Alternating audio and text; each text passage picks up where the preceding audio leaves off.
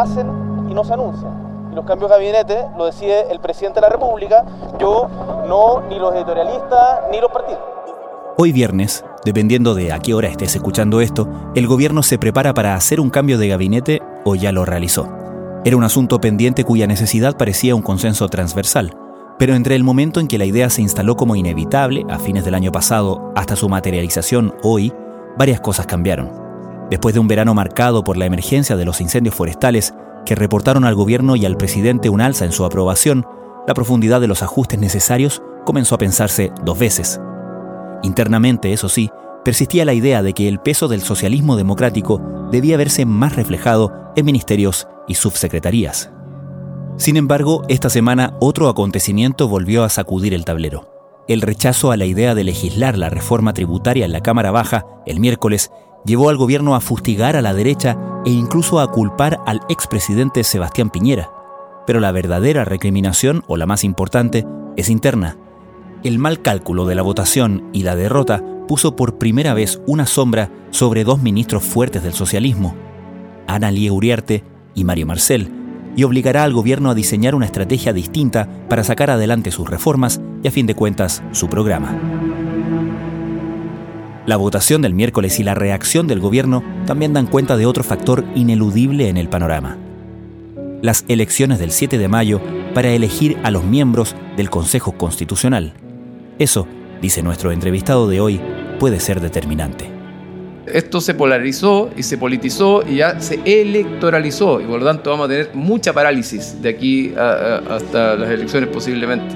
Cristian Valdivieso, cientista político y fundador de Criteria Research, cree que la reacción del gobierno de buscar enemigos en la derecha y recurrir a la retórica confrontacional es una mala idea y advierte que las elecciones de mayo y el rechazo a la reforma pueden sumir al gobierno en un compás de espera.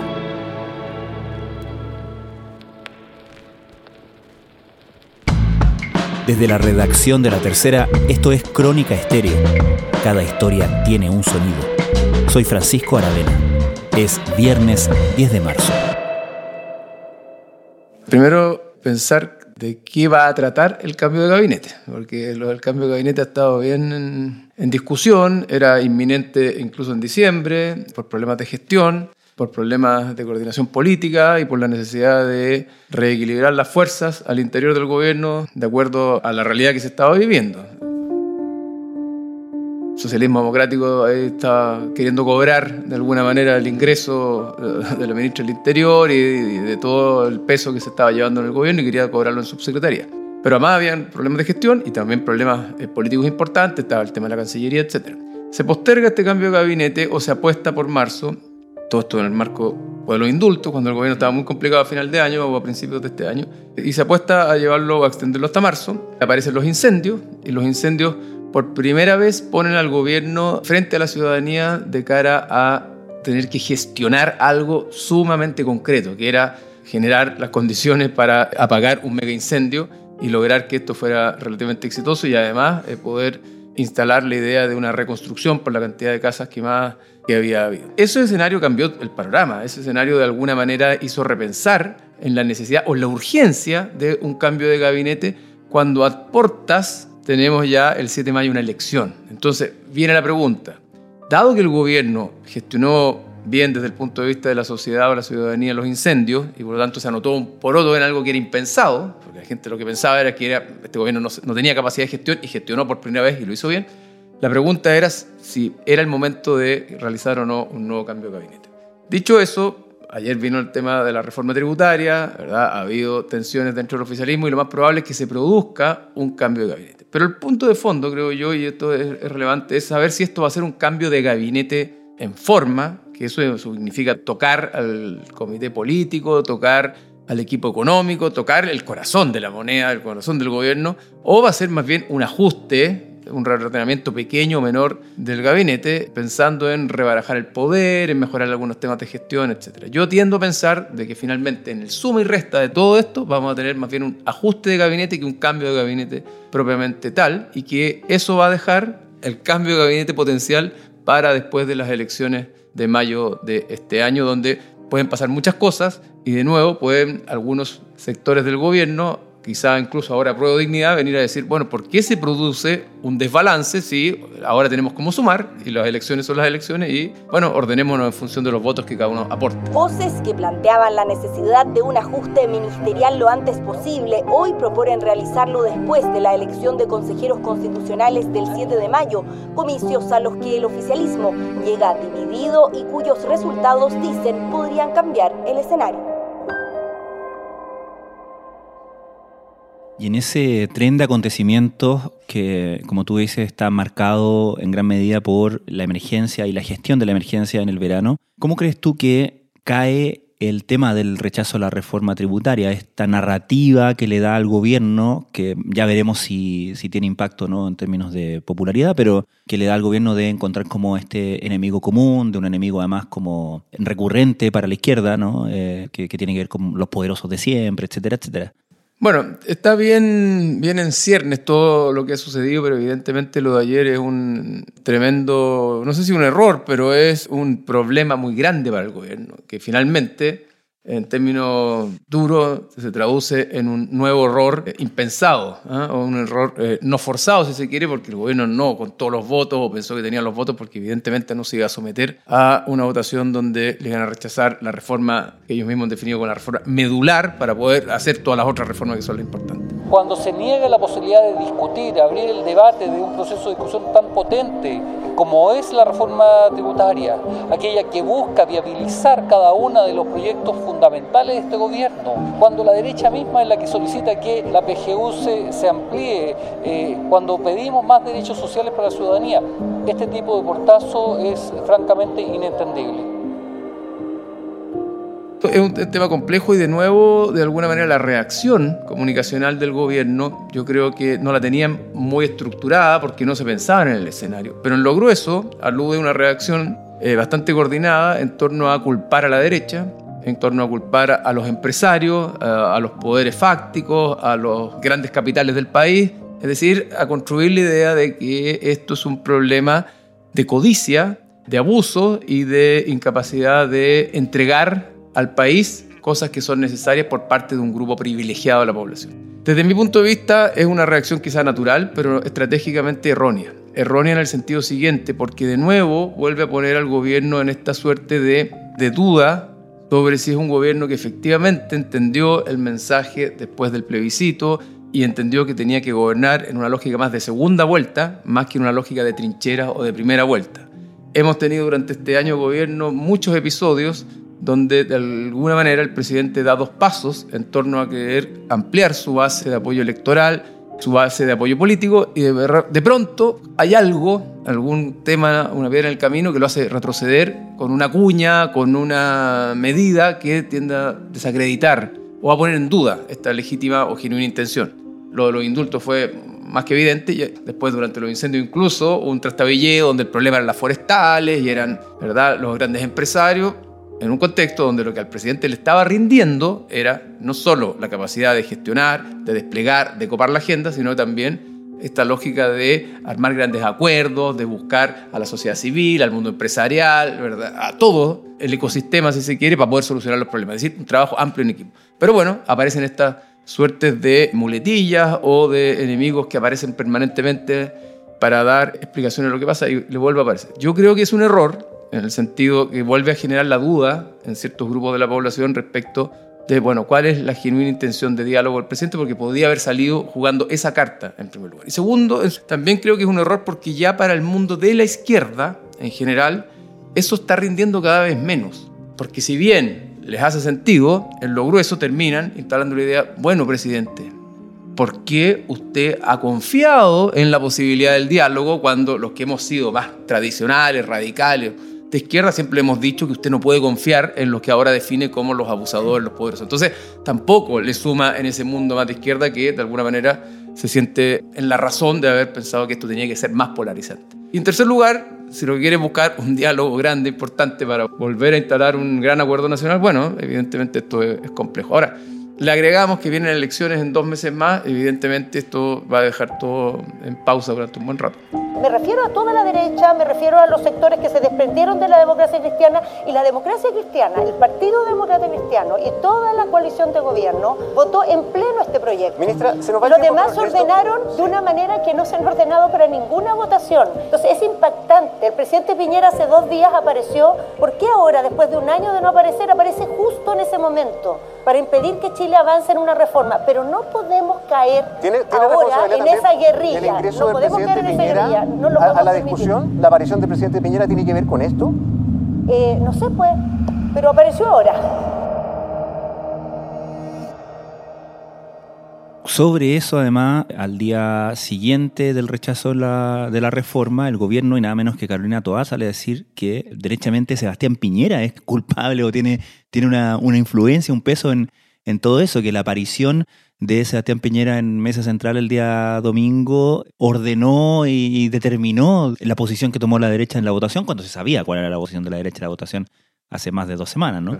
Claro, bueno, ahí tenemos nuevamente la, búsqueda de un enemigo común que trate de pensar y devolver de alguna manera la, moral perdida dentro de la hueste. Y, Piñera, el expresidente Piñera, evidentemente es un sujeto que genera mucha polarización, pero tendo a pensar de que no le va a rendir demasiado y que lo que la ciudadanía quiere hoy día es ver al gobierno gobernando y teniendo logros y teniendo concreciones y teniendo algo visible que mostrar más que jugando a la lógica del enfrentamiento. Bueno, eso también refleja de alguna manera, Francisco, también la tensión que se instala nuevamente dentro de la coalición de gobierno, dentro del oficialismo. Aquí hay dos tesis, ¿verdad? Una, si se quiere, más del Frente Amplio, de la Dignidad, que es el socialismo democrático, teniendo todo el poder para haber hecho esta reforma y haberla sacado adelante, por lo menos la idea de legislar, ministra secretaria general de gobierno, ministro de Hacienda, etcétera, etcétera, ministra del Interior, mandaron un tremendo condoro porque no contaron los votos el socialismo democrático con el relato que intenta instalar. Esto se produce por un ministro de Educación del Frente Amplio, ¿verdad? que se enfrentó y generó una, tensión eh, innecesaria, incluso hablaron de violencia machista, etc. Y que eso generó un cuadro que hizo perder los votos que tenían. Entonces se vuelve a instalar esta tensión. Entonces, ¿cómo se aglutinan? ¿Cómo se reagrupan? Bueno, encontrando un cierto eh, enemigo común. El tono del mensaje, desde mi punto de vista, apunta más bien a que los dardos hoy día están apuntando más al socialismo democrático. El socialismo democrático ha tenido que hacerse eco, esta vez, de la mirada del mundo de pro dignidad. Y en ese sentido se han tenido que adueñar de este relato que no sé si les es tan natural, que es el de la impugnación. Con todo, de nuevo vemos que aquí, creo yo, hay un tema como de dificultad o de estrategia comunicacional del gobierno, donde de alguna manera la única apelación es al discurso emotivo, afectivo, en este caso más bien agresivo, y poca a la idea de construir grandes acuerdos, grandes encuentros para provocar resultados, porque esto otro no, no, no provoca nada de ello. Y tanto es así que incluso hay ingenuidad respecto de cómo reaccionaron. Y miren, esto me va a poner algo egocéntrico porque no lo sabía, pero alguien reencontró un tuit donde yo el 2019 señalaba que me parecía insólito que la entonces oposición, y particularmente el Frente Amplio, se negara a legislar, en ese caso me parece que era la reforma de pensiones. Y el entonces diputado Boric me responde en ese minuto diciendo que es un derecho negarse a legislar cuando las reformas propuestas son muy malas y por lo tanto no hay nada inconducente. Incluso me impugna como por, eh, casi por ignorante por decir que no, no era un derecho negarse a legislar. Entonces, estaban bien atrapados. Y eso te demuestra, Francisco, una vez más que el gobierno no se esperaba esta derrota. Y por lo tanto, cuando tú no te esperas una derrota y te llega con esa fuerza, evidentemente adentro lo que empiezan a pasar, o lo, que se empiezan a, encontrar son los cuchillos largos de lado y lado para ver quién fue el responsable de esta derrota. Bueno, señalar además que lo que ha ocurrido en los últimos minutos es que ya se ha rechazado la reforma tributaria, no tuvo los votos suficientes la idea de legislar en la sala de la Cámara de Diputadas y Diputados y esto obliga al gobierno a buscar nuevos caminos para poder lograr el financiamiento de su programa de gobierno. Esto podría hacerlo a través de una insistencia por el Senado, pero para ello requiere de dos tercios de los votos de la sala del Senado y hasta ahora no estarían esos votos, así que eh, vamos a estar muy atentos a cuáles van a ser los mecanismos que va a oficializar en pocos momentos el propio Ejecutivo para poder reponer esta reforma tributaria cuyo rechazo sin lugar a dudas es una derrota. Estás escuchando Crónica Estéreo, el podcast diario de la tercera. Hoy conversamos con el cientista político y fundador de Criteria Research, Cristian Valdivieso, sobre el panorama que enfrenta el gobierno tras el rechazo a la reforma tributaria y antes de las elecciones del 7 de mayo.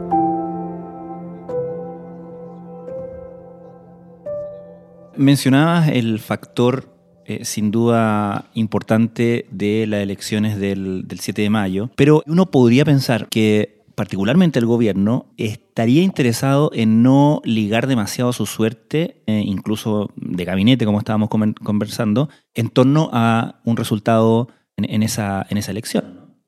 Claro, sin duda, porque el gobierno ya sabe, aprendió la lección del mal resultado que tuvo de haberse abrazado con tanta fuerza al, al.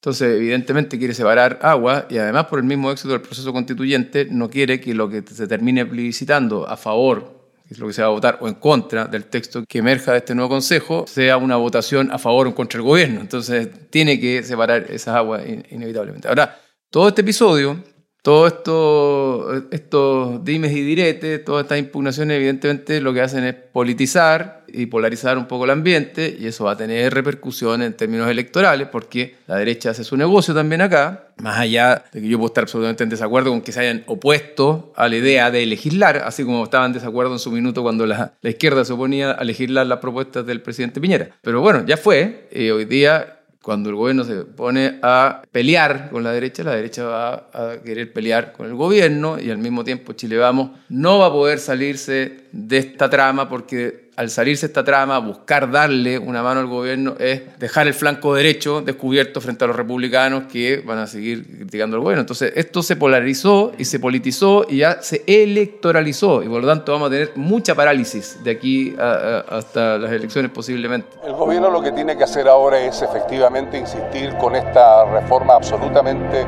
eh, urgente y necesaria en el Senado. Es allí donde tiene que lograr los nuevos acuerdos, tiene que llegar en la búsqueda de poder llevar adelante este proceso de reforma tributaria que es inminente, que es esencial, que es prioritaria para dar cumplimiento a las demandas sociales. Eh, por lo tanto, eh, lo que aquí ha ocurrido hoy día puede ser un triunfo de la derecha económica. Ellos hoy día han tenido un gran triunfo, la derecha económica, y seguramente se han puesto hoy día, celebrarán con champaña y con caviar y estarán de fiesta. Pero el pueblo, la gente, las personas pensionadas, la clase media, la educación, la salud pública, hoy día está de luto, está de duelo. En ese sentido uno puede pensar que el efecto político, más allá obviamente del, tema constitucional, el efecto político de la elección del 7 de mayo está más relacionado con especies de primarias internas de cada bloque, ¿no? Yendo en listas separadas, va a ser una medición de fuerza y un poco están calculando eso, ¿no? Cómo vamos a salir respecto de mis comillas potenciales compañeros de lista que no lo fueron, izquierda con izquierda y derecha con derechas y una medición de fuerza más o menos en, objetiva en términos de las urnas, más allá del el equilibrio, los desequilibrios, los juegos de poder, eh, oposición-oficialismo, ¿no?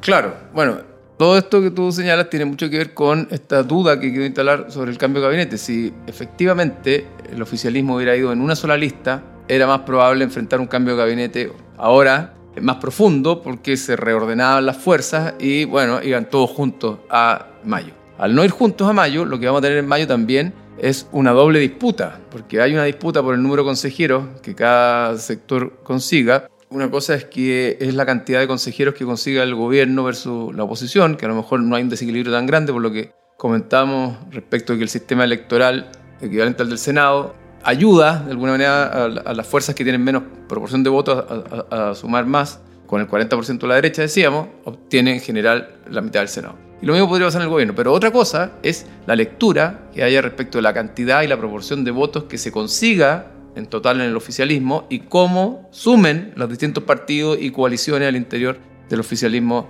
eh, esos votos. Porque, por ejemplo, si en total el oficialismo consigue, no sé, 40% o menos, más allá del número de consejeros, te insisto, eso es, en términos de lo que puede venir, del panorama futuro, con elecciones uninominales como son las municipales, que son las que ven después, sumamente peligroso, porque eso te pone en riesgo de perder muchos municipios y eso genera las alarmas inmediatamente en las coaliciones eh, gobernantes. Y al mismo tiempo decir, bueno, ¿quién aportó más votos?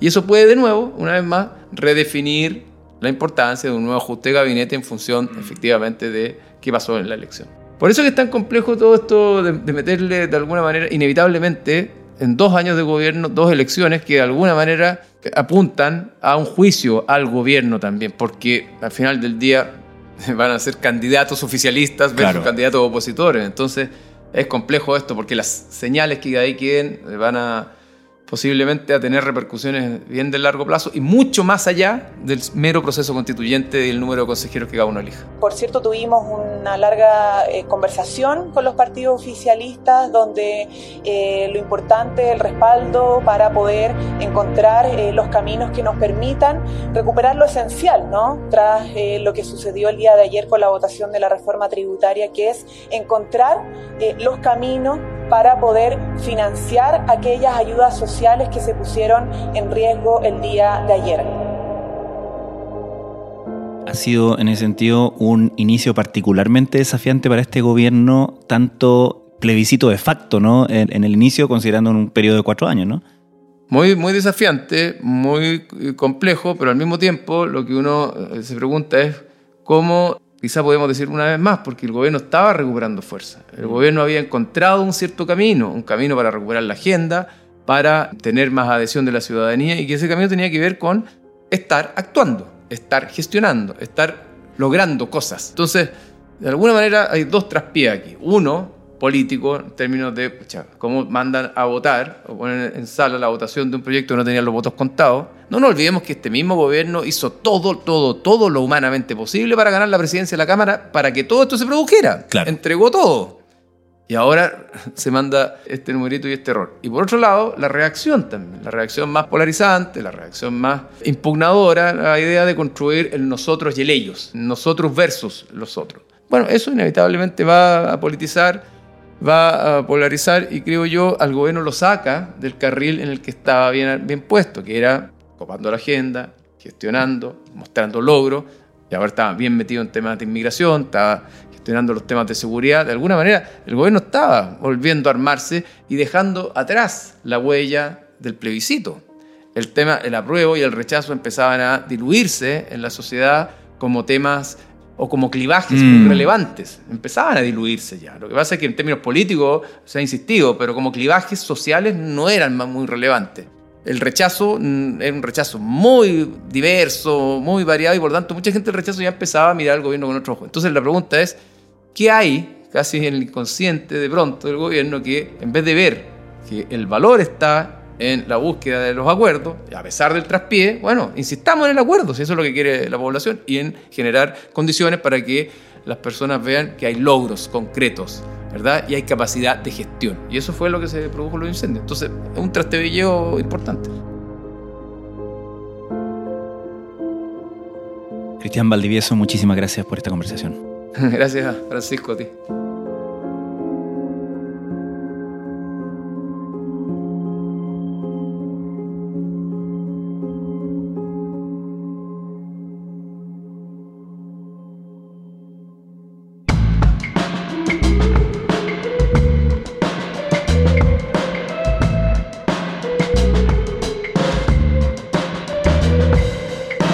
Crónica Estéreo es un podcast original de La Tercera. La edición y conducción es de quien les habla, Francisco Aravena. El diseño y postproducción de sonido son de Michel Poblete. Nuestro tema principal es Say Again de Citadel. Escucha todos nuestros episodios en Spotify o en tu plataforma favorita de podcast y en latercera.com. Nos encontramos mañana en una nueva entrega de Crónica Estéreo. Cada historia tiene un sonido el podcast diario de la tercera.